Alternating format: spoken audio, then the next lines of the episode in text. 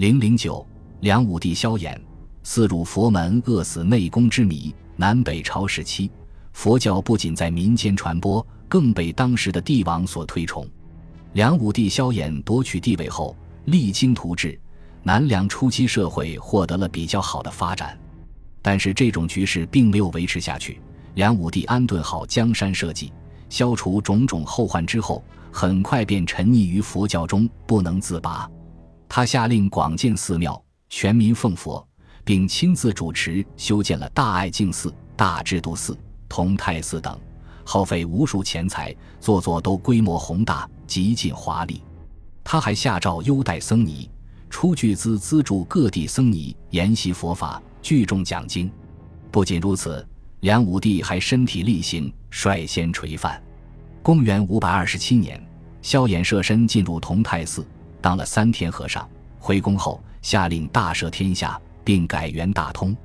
公元五百二十九年，萧衍第二次进入同泰寺，这一次他脱下御衣衮服，在寺中沐浴洗去凡尘后，穿上法衣袈裟，常住于寺中，自号三宝奴，并亲自主持法会，向五万善男信女讲解涅经。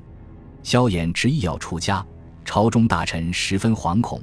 便一起跪于同泰寺外反复磕头，叩请皇帝还宫理政。在寺中和尚的劝请下，他才极不情愿地回到朝廷。然而萧衍极度迷恋佛教，反复四次舍身寺院。然而这么一个崇信佛教的皇帝，最后却饿死于内宫，不禁让人惊诧万分。梁武帝早年无子，于是便过继侄萧正德为嗣子做太子。可是后来，梁武帝生了个儿子，取名萧统，随即被立为太子，而侄子萧正德被改封为西封侯，这让萧正德心里愤愤不满。加上后来梁武帝一心崇佛，荒废朝政，于是萧正德便勾结侯景发动政变，这就是所谓的侯景之乱。侯景原来是东魏大将，因与政敌高欢不合纵而转投梁朝。侯景本是奸诈小人。众人劝阻梁武帝，且不可用，而武帝执意接受侯景来投，并授他为大将军，封河南王，督河南诸军事。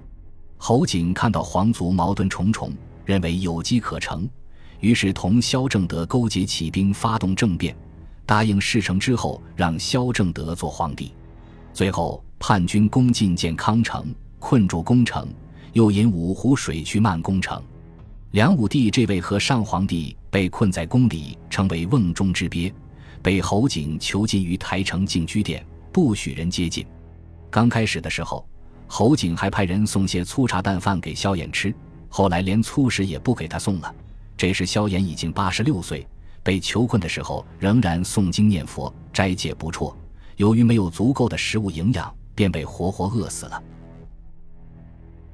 本集播放完毕。感谢您的收听，喜欢请订阅加关注，主页有更多精彩内容。